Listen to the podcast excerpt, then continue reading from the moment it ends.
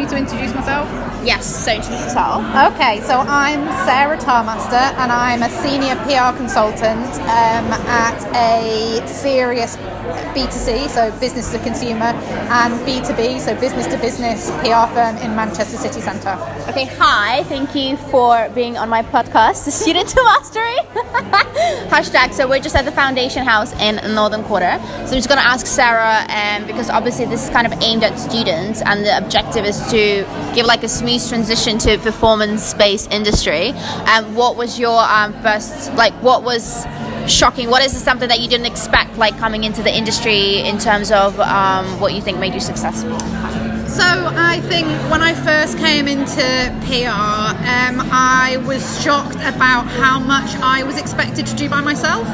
Um, so when we're at university, we're sort of led. We are we are expected to do a little bit of work by ourselves, but we're we're led and we're sort of guided. Whereas sometimes in business, you're sort of left to use your own initiative, which can be quite hard. And in a um, in an industry such as public relations, you need to show that initiative. You need to be able to show that, yeah, you can just get on and do it. But at the same time, and it's something that I've never been very good at until maybe the last five years, is not being afraid to ask. So when I first started out, I was afraid to show that I didn't know certain subjects because I just thought I had to run with my own initiative, which you do.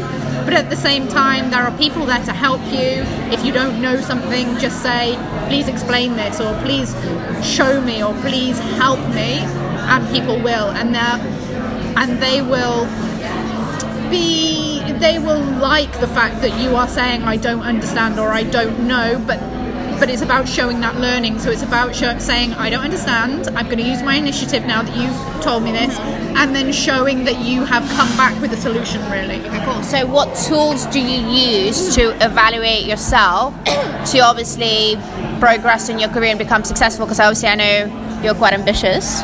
Okay, so I so I work a lot with social media. So I find social media a great thing because you have inbuilt analytics.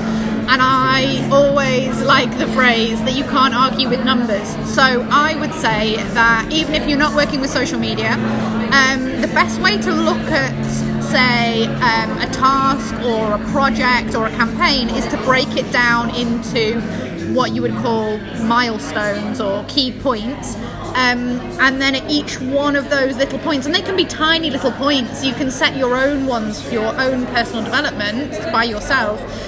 Look at if you're performing or you, you delivered something how you thought it would, what you could have done better, and ask for feedback. You know, don't be afraid to say to your seniors, um, How do you think I wrote that press release? Or how do you think I did this? And what learnings can you give me? Because when you start out, you don't know what the other people know. You know, there are people in agencies who have been in agencies for years and years and years, and they've seen the media landscape, they've seen the digital landscape, they've seen everything change.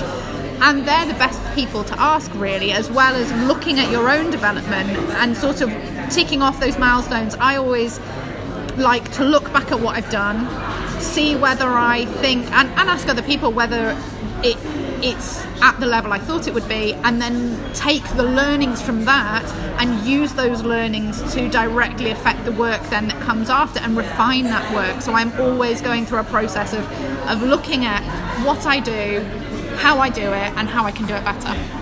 So, what advice would you give to somebody? At, like, what makes a good senior PR uh, exec director? Um, so I think what makes a good PR person anyway. So I think honesty, not being brutally honest. so, like but owning up to your mistakes. owning up to your mistakes, you know, admitting to put your hands up. A big thing is reading. If you go work in consumer, read all the consumer media. If you go work in, say, trade for So, what's like consumer for people that don't know? well, so consumer is the media that we as the general public would read. Okay. Trade is the media Trade that people would read in a certain business. So, for example, Vogue is a consumer fashion magazine, whereas The Draper is a trade magazine for Okay, cool, textile cool, garment. Got yeah. So it's the difference. So read your subject. You know, go on all the websites. If if you're dealing with pet care products, then look at pet care websites, look at all the websites around, you know, look at social media, listen to what people are saying. A really good way of being a good PR is to think about the audience and think about that audience that you're speaking to. How would they like to be spoken to? In what language? What makes them tick? What are their problems that you need to solve? That's a really good way to be a PR. Um, some Have other you used like shock advertising techniques or controversial? Have they been successful? Have they backfired? Have they elevated your career? So, in in my very first PR agency, we were known for doing quite shock PR campaigns, and yes, they did work. But you walk a knife edge between pissing people off, alienating people, and making people a bit grumpy with you. Now, you can be very brazen about it, and you can say, "Well, all PR is good PR."